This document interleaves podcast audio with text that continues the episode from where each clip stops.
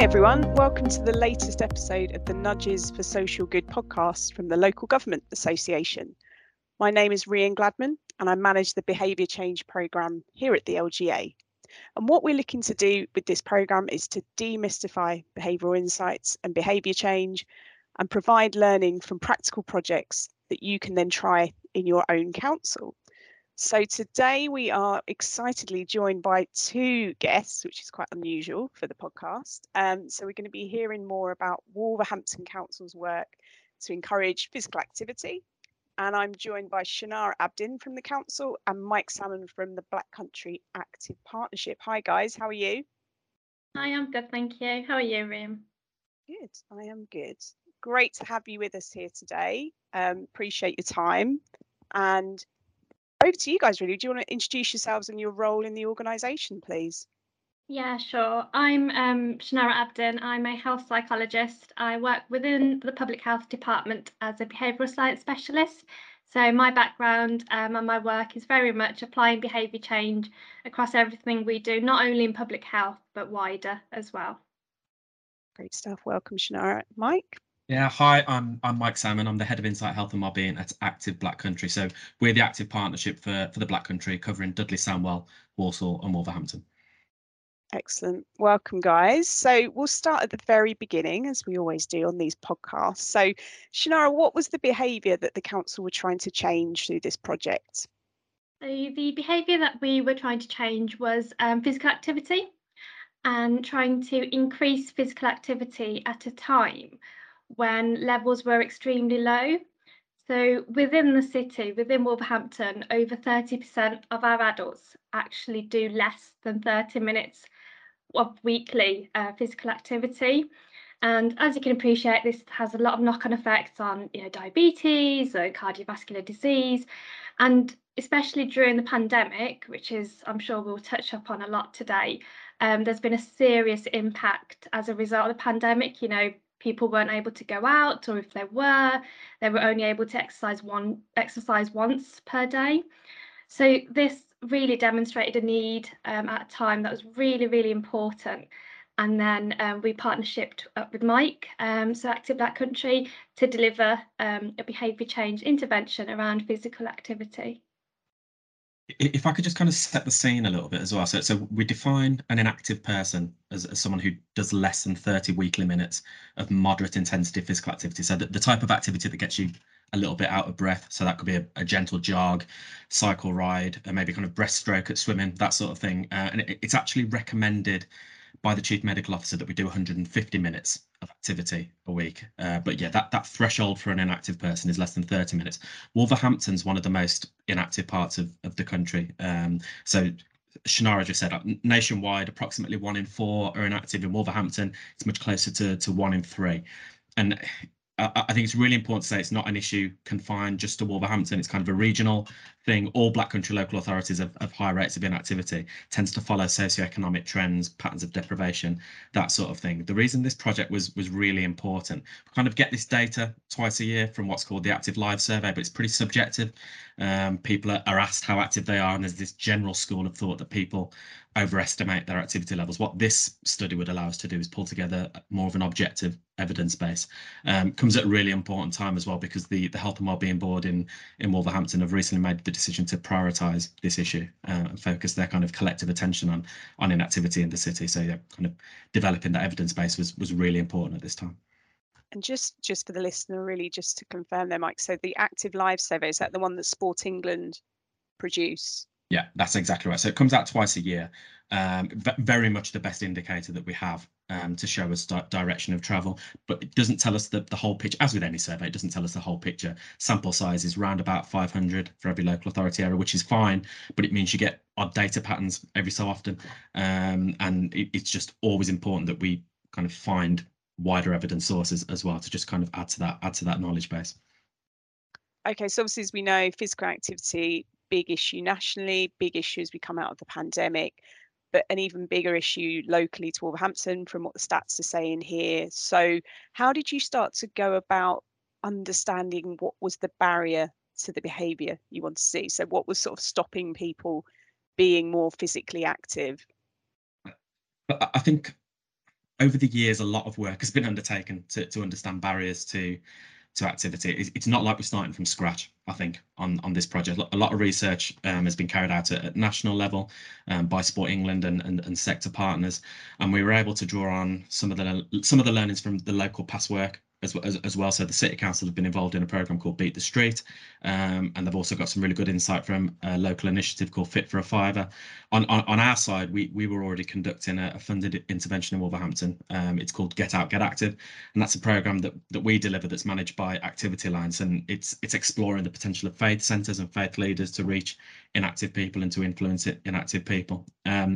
We also, just prior to this piece of work, we did a fairly sizable survey just as the country was coming out of the first national lockdown. I think around about 700 responses, and what we found was that physical activity levels had dropped during COVID, as we might expect, but the one group who'd actually increased their levels were those who had the lowest baseline previously. So people who were inactive prior to lockdown had actually used that 1 hour a day that we were allowed to go outside to be more active and increase our activity levels. And when we explored the general feedback behind that, the information that we got was that they felt less self-conscious, less people on the streets, not as many eyes on them, made people feel a little bit less self-conscious and more confident to run, walk or cycle. So we knew that there was some latent demand for an intervention that allowed people to be active in a way whereby they had complete control of what they wanted to do, and that kind of built into the thinking behind this piece of work. So Shanara, with this actual project, tell me more about sort of how it came about, how you started working with the Active Partnership, and how it got started, really.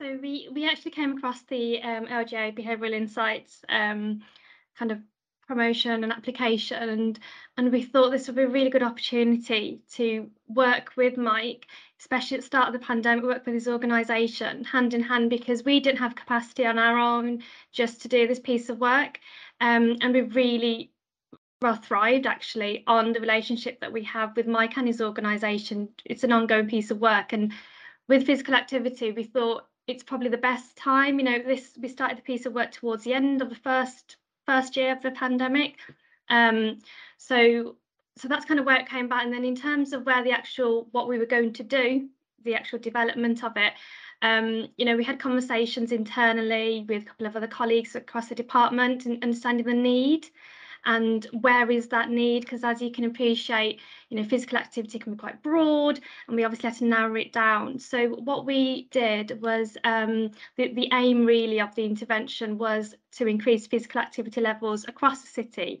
through a behaviour change intervention to at least 30 minutes a week, but we targeted individuals from low socioeconomic areas and people who literally did no physical activity or said they didn't do any physical activity at all. And then that's when Mike and I started working together and trying to put specification together and then going out to tender in order to award a supplier.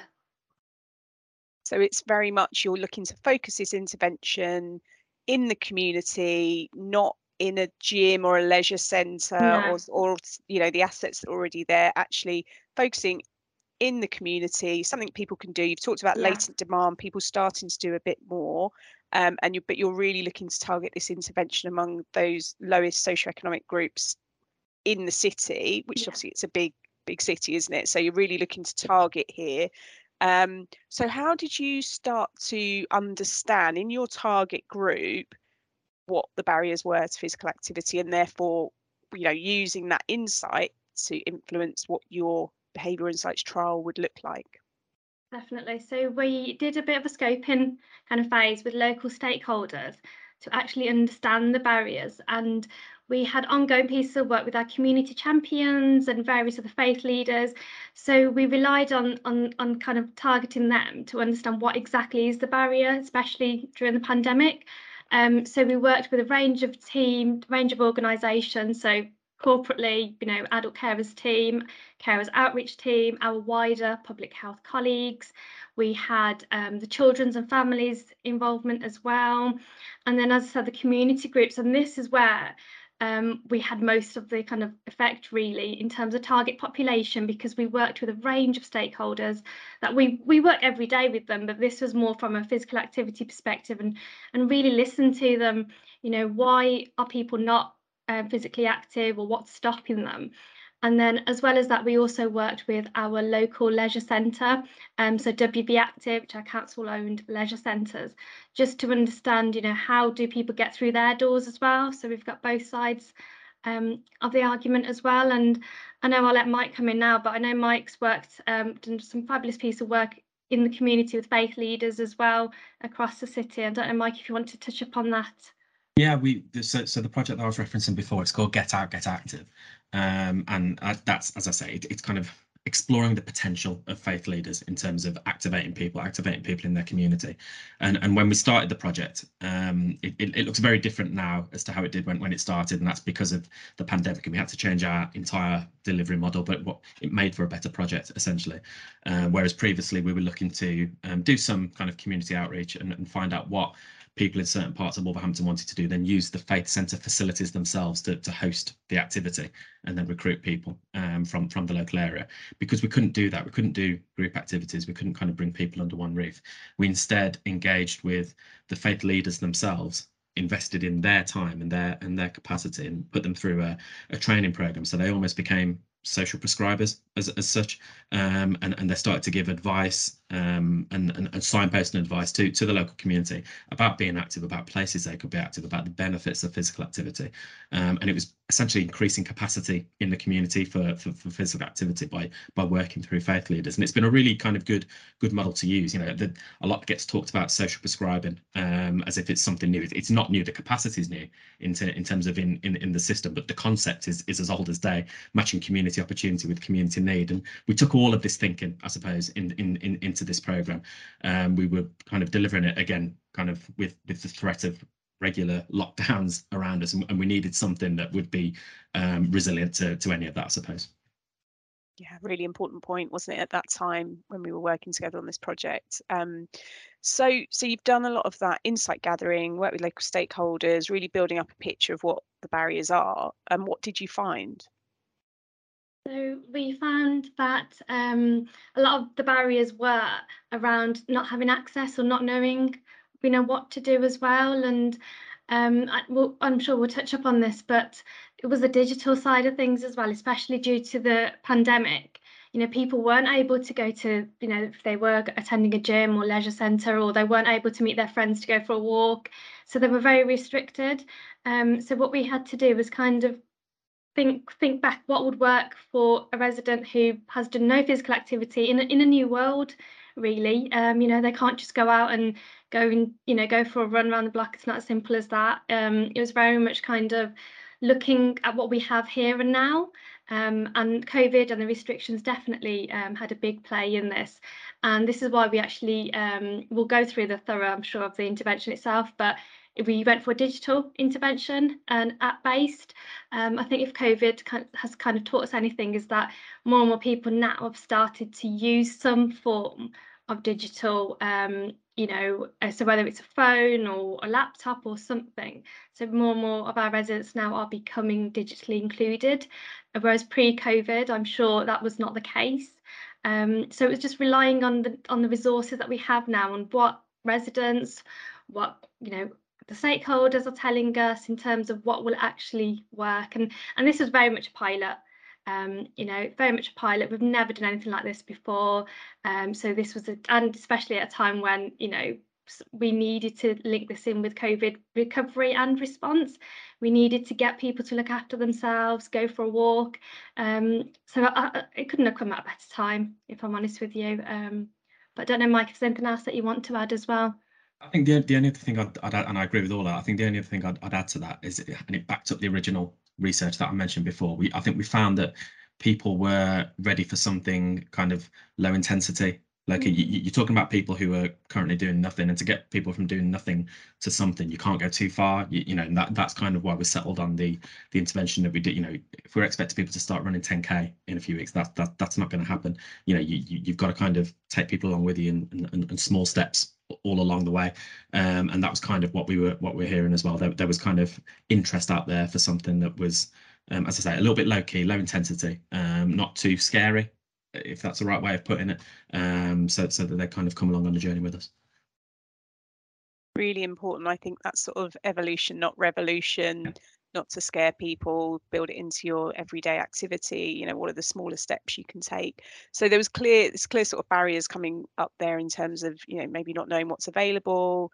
And then there was clearly something there around actually digital would be a good thing for us. It will actually work in our lives more. It'd be more easy for us to access, actually. So I guess that feels like a bit of a newer piece of learning that you got through this project than maybe pre-COVID.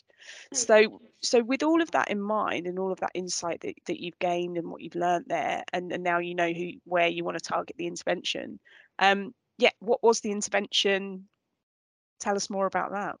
So the intervention itself was a 6-week intervention based on increasing physical activity underpinned by behavioural science principles, and it was a digital intervention where individuals had to download an app, and in terms of the app, it was already available on the market. So the app that we used was called Movespring, and we did some kind of looking around, having a bit of an investigation really at some existing apps. We definitely didn't have time to create a new app or even have the resources, not only time to create a new app. So we used Movespring. We thought that was the best one because it enabled us to edit it and make it localised.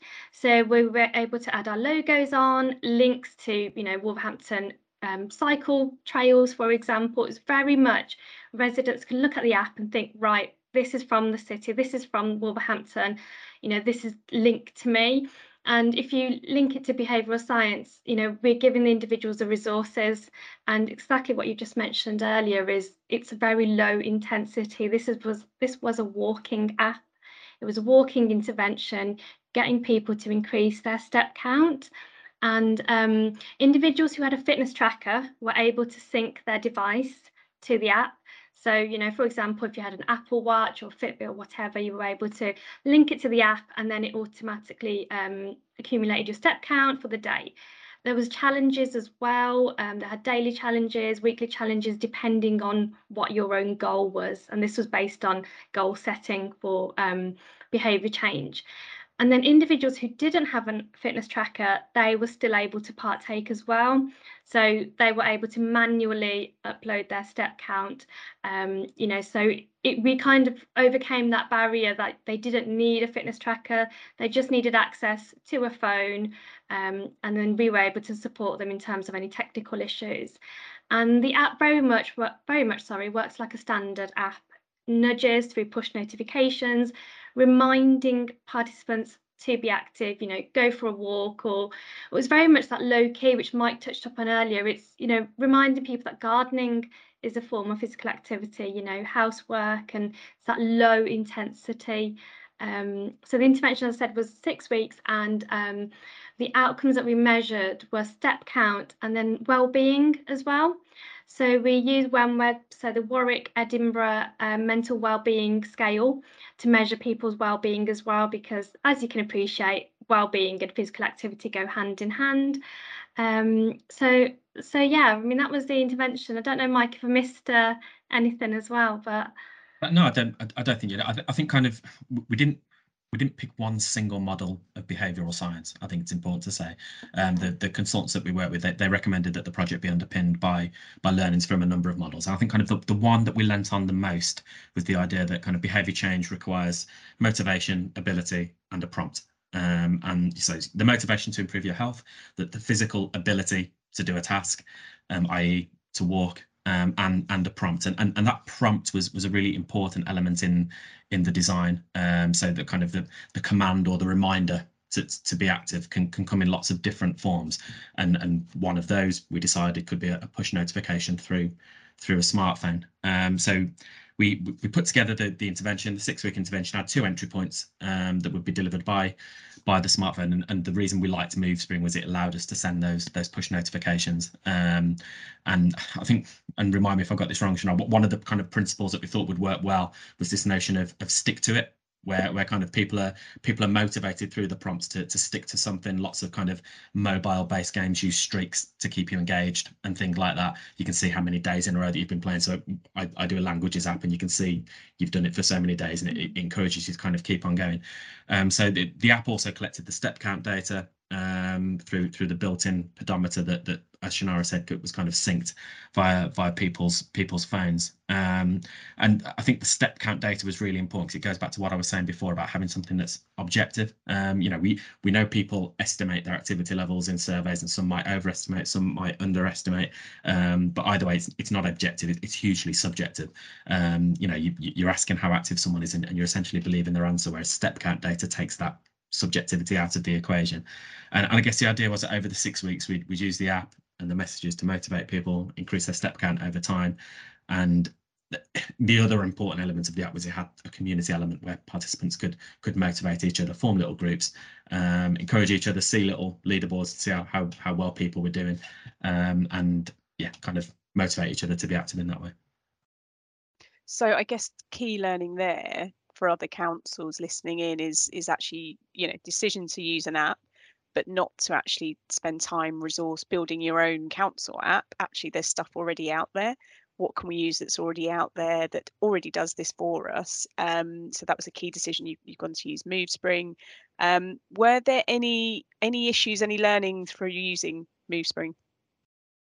There was. One of them was it wasn't applicable with some types of phones, or if you had a Huawei phone, you weren't able to download Movespring, so individuals had to download another, like a Google app or another app, in order to use Movespring. So that was a huge barrier as well, but that's a learning curve for us. You know, we will be able to, you know, if other councils are able to use Movespring again, or even if we are, at least we know for next time. That was a barrier that definitely came up. Obviously, other apps are available. You know, gotta say that we're not saying Movespring was the only one endorsed by the LGA, but yeah, the other, you know, it's. I think that's the point, isn't it? Rather than thinking we need a council one or an active partnership one, and all that money in development, you've actually looked at the market, and there's something already there that will do it for a trial. This is the first time you've done this, so how did you go about recruiting people to the trial? Because that's always a big challenge, isn't it? How do we get people? We've set up an intervention. How do we recruit people to the trial? Can you tell me more about that, please? Yeah, of course. So we did the kind of typical communications route, so press releases, and you know, Mike kindly did a radio as well, so attending radio stations. I mean, we need to hear all about Mike as a radio personality, definitely. Dulcet tones. That's it. But what was the key actually was social media. So we used Twitter, Instagram, but Facebook just worked wonders for us. So for both cohorts, so cohort 1 in June and then cohort 2 in August, we boosted our posts. So what that means is we actually targeted our post within Facebook across all our postcodes based in deprived areas across the city. And the reach was absolutely incredible. The amount of people who, you know, I think we boosted it for about a week, and the amount of people who actually signed up from those areas, or the reach that the post had, was just, honestly, it was just mind blowing. It was something that's quite simple to do, but really effective as well. And, you know, you wouldn't think of things like this. You wouldn't think how effective boosting a post would be in Facebook, or but it worked wonders. And I know, you know, through Mike's organisation as well, they did some targeted posts as well, from my understanding, Mike, through press releases. And I think that's what helped really, because we've got our kind of, you know, residents on our social media or contact list, but then Mike's organisation has a wider, you know, maybe some individuals who aren't signed up to the council mailing list, and that hand in hand worked really well as well, like a double whammy really. But yeah, I don't know, Mike, if you want to come in and add anything from your end as well. Yeah, I thought the recruitment element was the big success of the programme, to be honest, and it really demonstrated the reach of the partnership between ourselves, and the strength certainly of the reach of the City Council's kind of marketing. So we had to go out and get people to sign up, essentially, and to make it statistically sound, we needed a bare minimum of 200 people to sign up, as we were told by the consultants to kind of go through the programme. We knew there'd be a dropout, so we set our sights a fair bit higher than that. We had budget for 300 licenses from Movespring, but that meant 600 participants, because there were 2 entry points. So those 300 were the first round, then we could start again with 300 new people, essentially. So we used the learnings from everything that we'd done recently and all that of the City Council, and as Shanara said, we kind of purchased some targeted social media adverts, targeted geographically, because obviously we were focusing on those deprived areas that we went through before. So as Shanara said, went on radio to plug it. We got social care newsletters, some content in there, and we just got really good take up. I think 593 participants in total signed up via the website that are being set up, and then we had some filters in there as well, so we could make sure that the people taking part were the people we wanted to take part. So they were asked the postcode to make sure they lived in the city, and allowed us to prioritise based on those geographies that we were focusing on. We also asked people how active they were in a general week, with a view to prioritising people who said they were active either 0 days or 1 day. And they also needed access to an electronic device, so, i.e. a smartphone, but you could also do it with a laptop, or a computer, but it wasn't that easy, because then you'd have to put your own numbers in, and it's just another kind of barrier there. So we split those almost 600 people into two groups. So the two entry points for the trial, and we just filtered to make sure that all the people that we wanted to were taking part. And what that meant was group one had 222 people, and group two had 190 people, I think. So that was a good kind of sample of people to go from. We knew that we were kind of making it, in theory, statistically okay if all those people got to the end of the process, because it gave us over 400 people in total.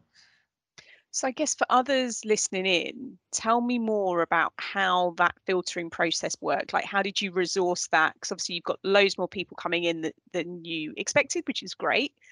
The marketing's worked, obviously, the targeted ads, social media ads have really worked. You've got all this influx of interest.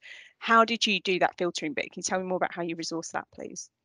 Yeah, so the resource kind of came from me, really, within the project team, only because we couldn't share. We set up a specific email address for people to sign up and complete the form. That form was then sent to a dedicated inbox, and then it was a case of manually trawling through all these application forms, if you want to call it that, and making sure that they are Wolverhampton residents, so they pay. Because what can happen is sometimes a postcode can look Wolverhampton, but they're not actually our resident. So some of them we actually had to manually trawl through and see if they were our resident or not. And then, as Mike has said, check their physical activity levels, and if it's 1 or less than 1, they were eligible as well. And there was a lot of man hours, trawling through. And as you rightly put, we weren't expecting to get that many. So the first cohort, especially because it was during the kind of height of the pandemic and we're still working with COVID recovery and response, and because I couldn't get Mike access due to IT issues, I couldn't get the consultants to have access to our inbox, it very much led on me going through all of the applications and the forms. The cohort 2 was a little bit easier, actually, because I managed to get capacity to support me in-house. So myself and a colleague were able to look at applications as and when they came in, whereas the first cohort, I literally had to wait until the sign-ups ended, only because I just could not, just how quickly they were coming through the inbox. I mean, it's incredible. It was really, really great to see so many people interested, but we just didn't have that capacity to immediately respond back. And sometimes it would take, if Joe Bloggs emailed one day, it'd probably take a week, maybe over a week, for me to actually email back and say, we confirm, we've received your application. And from a behaviour change angle, that was really important, actually, because it's that intention gap. Individuals signed up, so they had that intention to change the behaviour, especially cohort 1. They had that delay from us, or from me, in terms of responding back. Whereas we took that learning, as I said, for cohort 2, and it was a lot more kind of smooth sailing. In terms of getting the emails come through and responding, I would say literally within the hour, or as soon as the next couple of hours, and it helped with that intention gap as well. So yeah, I think the resource definitely, and because we weren't able to, for permissions and all sorts, we weren't able to, get the consultants or Mike or his team permission to access our inbox. That was something that we probably didn't take on board, actually, at the start. So that was definitely a good learning curve for us. And as I said, we changed it for cohort 2, which made it a lot easier. But yeah. So definitely an intervention at the right time for people. There was demand for it. People were looking for this. The way you've marketed it has made it really visible to the people who wanted to do this. So the timing was right, the motivation was there, and they've seen it and signed up to it. Bit of learning there around resourcing, because you are looking to filter rather than you're very targeted, weren't you, in whose behaviour you wanted to change. And then you've run the intervention twice, each for 6 weeks, so 2 different groups. So you've got to learn a lot there. So what were the results? What were the findings? So we increased average step count from 5,000 before the programme to 7,000 at the end of the 6th week, and that's an average of both cohorts. And then in terms of behaviour change, what we actually found was that it was sustained from a very small minority of residents, but those residents actually reached their daily step target across the 6 weeks and post-intervention. So after the 6 weeks, they actually sustained their behaviour. And that was really key for us, because what we also found was that the programme was supportive for individuals who were quite self-disciplined. So they thrived on that daily step count feedback. They thrived on the rewards, the push notifications, and they actually needed that, to carry on with the challenge. We also did find that individuals did underestimate their physical activity level. So what we mean by that is, if they had a fitness tracker, when they signed up to the programme, they said they weren't doing any days or any minutes of physical activity at all. But then we synced their fitness tracker, and it actually demonstrated that they were already doing at least, say, 5,000 steps a day or 6,000 steps. But the individual just wasn't aware that they were active already. And I think that's a real key learning to take, because you would assume, and a lot of evidence shows, that people actually overestimate rather than underestimate. So that's something that we will be able to take forward. And it's, for me, it was just a kind of a key learning that you don't think about it unless, when you dig in a bit deeper, really. And then from a wellbeing perspective, participants reported that they felt more positive as the programme progressed. So across 6 weeks, they felt they had more positive feelings. And then we also found that individuals who lived in the deprived wards had comparable engagement levels to those who didn't. And that was really key, actually, because especially as we targeted deprived wards, so it was really interesting, actually, to see that finding. And then in terms of the findings totally, we did have a large number of people who dropped out. And I think that's a real key learning for us for various reasons. And I'll let Mike touch upon about the focus groups that we did with those individuals who disengage. But it's really key to realise that people do drop out for whatever reason. If I use the second cohort is during summer holidays, so some individuals may have dropped out for family commitments, etc.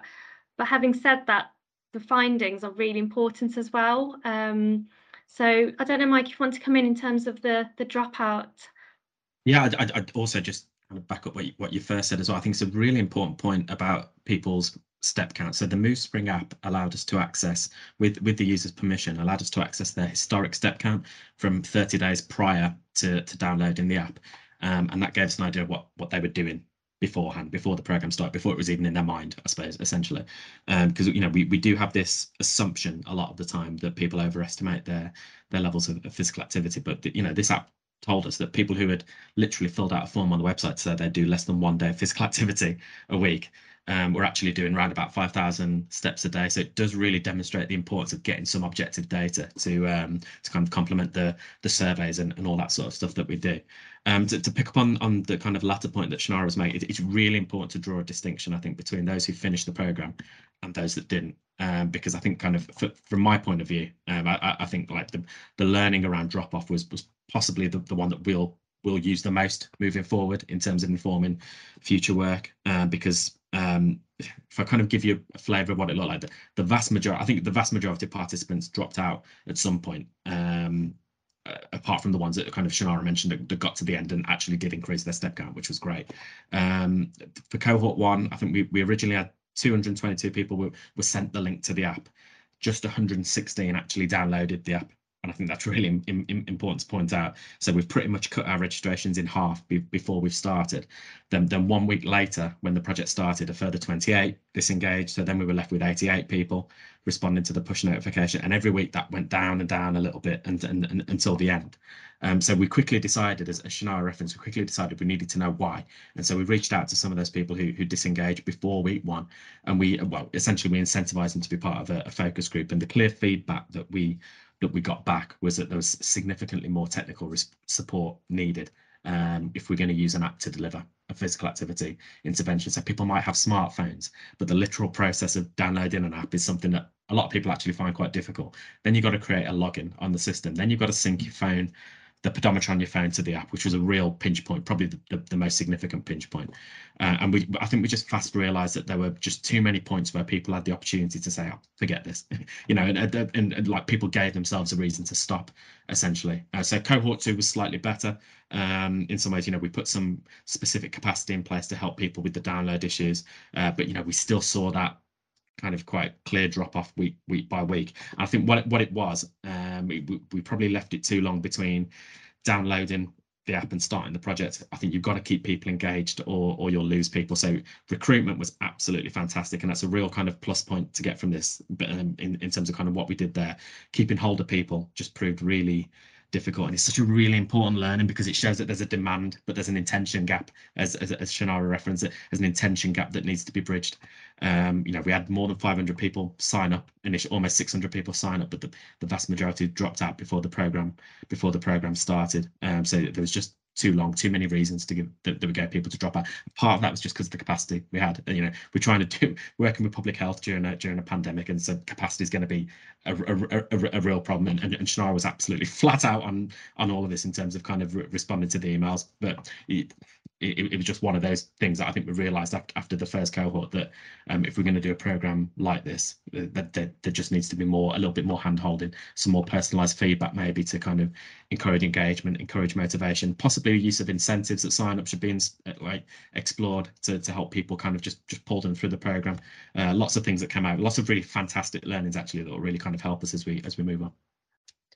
That interesting point about, you know, it's what we call friction, isn't it? In behaviour change. So, you know, if we build if those barriers are in front of the behaviour that we want to encourage, it's just that bit of friction every time, isn't it? And it, like you say, it gives people an excuse to sort of, oh, that's a bit too hard. So I guess that's key learning, isn't it? How can we make this behaviour as easy as possible? There is that intention. People do want to do something in this space. You've put it in front of them visually with great marketing campaign. It works as a solution. There was just those friction bits in front of it, wasn't there? So lots to learn there, lots to take forward. Did you get any sort of qualitative feedback as well as the numbers? Did you get qualitative feedback from what people were telling you? Yeah, we had some really good feedback actually, also from individuals who actually completed the entire programme. You know, if I just give you a flavour of some of the feedback that we've got. So the challenge helped an individual create a walking habit, and they felt they had more energy, felt better, and will try new things. And similarly, there was individuals who said that they didn't hit the target every day, but they still managed to get and go out and do some form of step count most days. And given that they were near on nothing at the start, this was a huge change for them. And I think it's really important, especially on the feedback, to mention the quick wins that we can get. You know, as Mike said at the start, we're not wanting anyone to run a marathon. It's very much for individuals to realise that, you know what, physical activity can be easy. You know, it can just be going for a walk or going up and down the stairs, you know, even vacuuming. It's that very much telling individuals that everything we do some form of physical activity a day. We just don't realise it. So I think that was a key, and I think the feedback helped, especially with individuals who dropped out as well. You know, and Mike said that we had that kind of qualitative feedback from them in terms of barriers, and that's really good learning for us to take it forward, whether it's us but also other councillors as well, to learn from the way we've done things. You know, and the caveat is it was during a pandemic, but it was in some ways actually worked quite well.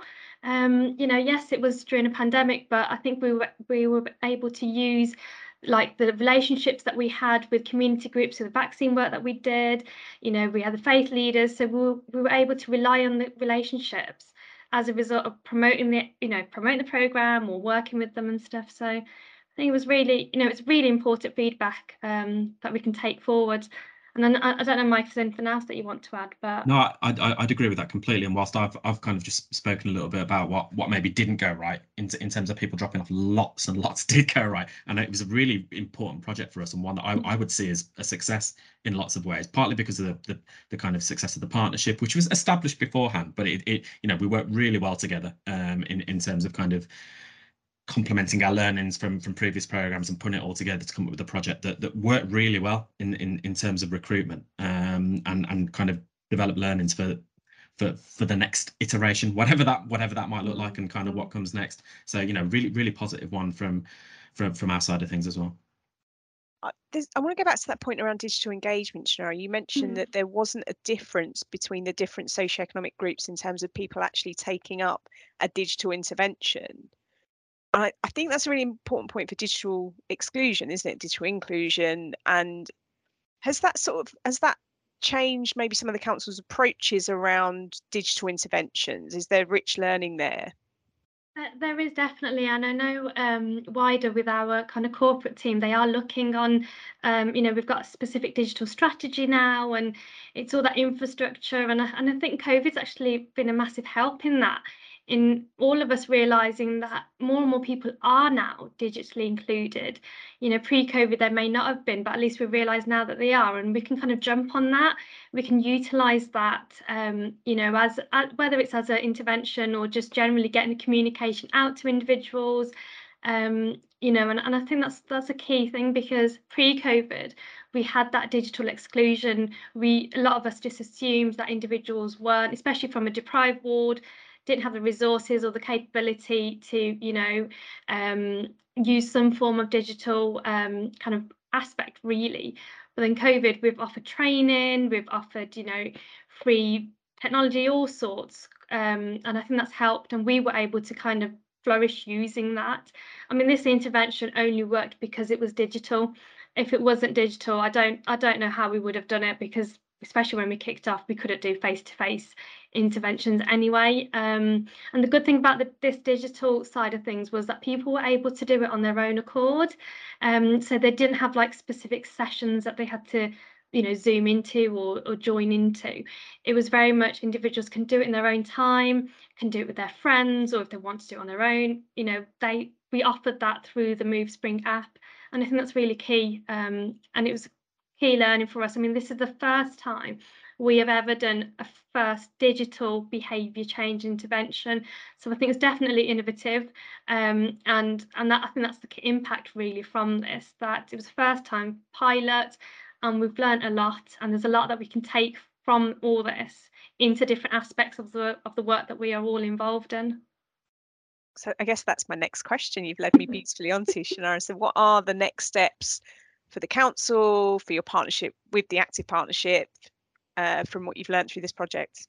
Yeah, sure. If I start off about what next steps are for the council, and then Mike can come in. So for us, from a council perspective, it's very much further work on around the intention gap that we discussed earlier. So for residents who want to increase their physical activity, it's demonstrating just how quick it really is that you can be physically active. As I said, gardening, vacuuming, you know, we're doing some work around, you know, active retirement internally. So it's just reminding people that, you know, you don't need like a full gear to go for a walk or, you know, to be physically active. And then the major piece of work that we are involved in is, so Wolverhampton is part of the government's health incentives pilot study. So that's from the Office of Health Improvement and Disparities, and that actually consists of an app which consists of residents increasing their physical activity levels, but this focuses on healthy eating as well, and it's based on incentives using an app. And at the moment we're in the early stages, so you know, we're asking residents to sign up, but we are able to take learning from our WV Get Active piece of work. And I do appreciate sample size for our piece of work is a lot smaller than this health incentives pilot, but nonetheless, we are still able to thrive on those inner learning. So target the community groups, food banks, various kind of stakeholders really to increase uptake for the health incentives pilot as well. So that's where we're kind of leading for the next steps. And I'll hand you over to Mike now, who will talk about all things. Yeah, it's just it's that key point, isn't it? Like you're saying, around the motivation, the access. Yes. You know, those key behavioural, you know, sort of skills, really, aren't they? You need that motivation.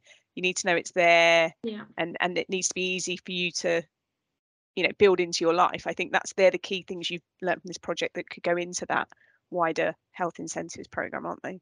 Yes, totally. It's giving individuals the, you know, the knowledge and the capability that, you know, there is this program or there is this app, and if individuals want to go ahead with it, they've got that intention that will link in with their motivation to carry on, and then opportunity. So it could be individuals, you know, maybe they, for language barriers, they just aren't aware of how to access the app. So it's where training comes in. It comes with working with our community groups to translate information in different languages, because you know, if anyone can do physical activity in terms of, you know, going out for a walk, it's all very much kind of linking in with health inequalities as well. So you've got individuals who, for example, are disabled, and how do we work with them to get them on board on a programme like this? So yes, definitely, it's all around the capability of individuals and giving them the motivation and the skills to actually go off and do it. So that's the whole point, really, of the intervention, these 6-week interventions that we do. It's, you know, we give them the skills, and then the ideal is individuals carry on that behaviour post 6 weeks after we've left them. You know, they've maintained that behaviour, and it is difficult. It's not easy to change people's behaviour, you know, and you can have individuals relapse in the sense that, you know, for 6 weeks, yeah, totally on it, going for a walk, and then for some reason something happens, they stop going for their daily walk, and then they're back in terms of not doing physical activity. So yeah, totally, and that's what we're taking forward in all the piece of work that we're doing. Sorry, Mike, I interrupted. No, not at all. Yeah, I mean, it's a huge year for the partnership. So we've got the Commonwealth Games in the West Midlands this year. Now, the bulk of that's in Birmingham, but there's plenty going on across the wider West Midlands Met area. So we've got the Aquatic Centre in Sandwell, the cycling time trial starts and finishes in West Park, in Wolverhampton. And we're working in the Black Country to enable a legacy of physical activity from those games. So there's going to be delivery taking place in all of our local authority areas. And the principles of behaviour change are playing a massive part in all of that. We've developed a behaviour change framework that will essentially underpin our approach to engagement, and WV Gets Active has hugely kind of supported the thinking behind part of the development of that framework. And the learnings that have come out of this programme are kind of around ensuring there's a personal touch, and that people are supported at every step of the way. You know, it's really prevalent in that framework. There's no one size fits all.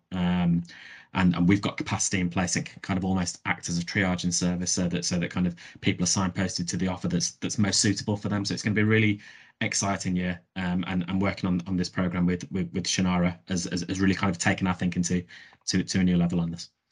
Yeah, I think the strength of your partnership really has been a huge factor in the success of this project. So yeah, I think just a really good template for how other councils and active partnerships across the country can work together on behaviour change. You know, it's been a great project. So my final question is, if I'm a council listening to this, if I'm a busy councillor or council officer thinking, yeah, this is something we need to do, how do I get this project into place in my own authority? So what would be your top 3 tips for somebody at another council looking to implement a similar project to WV Gets Active? Okay, so my first tip would be, don't reinvent the wheel. So if there's a programme, if there's an app that's already on the market, I mean, it doesn't have to be Movespring, you know, any other app, look into it. You know, it'd be great if all of councils can get a dedicated app localised, but let's be realistic, there's a lot of work and time that goes into that. So utilise an app that's already out there. And even better if you can localise it. So with Movespring, we were able to localise it to make our residents aware that, do you know what, this is Wolverhampton based. It's you know, made for, created for our residents. So that will be my top key kind of tip. Don't reinvent the wheel. Go with what's out there. You know, and try it. Trial it out. You know, it could be that you do a pilot with a smaller cohort, smaller residents, and then kind of cascade it out to everyone. And that's where our scoping phase came into play, really. You know, we were able to trial the app. I know Mike and I had a play, and it was a new thing for all of us. Not many of us are used to an app.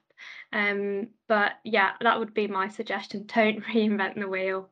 Use something out there. I think. I don't know, Mike, if you want to come in and yeah, I think I've only got one really, which doesn't add to three, so sorry, Rhian. But I think kind of be bold and be prepared to fail. Yeah. I think because kind of the things you learn on the way will still advance your thinking, and if you see everything as kind of an iterative process over time, you know, you don't have to get it absolutely spot on, but the things that you do get right, like, and there's so many things out of this program that we're taking on that we know we got right that can support us in other things, and just because all 500 people who registered didn't increase that, you know, that doesn't matter as much as what we got right and what we can take on to the next thing, because there will be a next thing. So yeah, be bold and be prepared to fail. That would be my tip. Yeah, I think I'm going to make it to three tips now, thinking out loud. Just utilise your existing partnerships. So honestly, we could not have done this programme without Mike and his team. You know, so utilise those relationships that you already have, the partnerships that you already hold, and it just makes it a lot easier to do a piece of work. And all of this was remotely. You know, we haven't met our consultant. You know, they're based in London. All of this completely remotely, and I think that's something that we have to take away, is that we can deliver interventions remotely.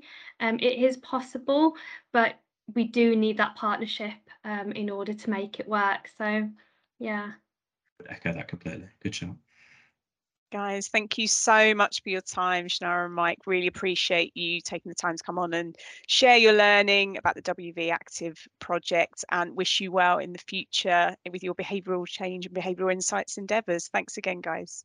Thank you. Thank you.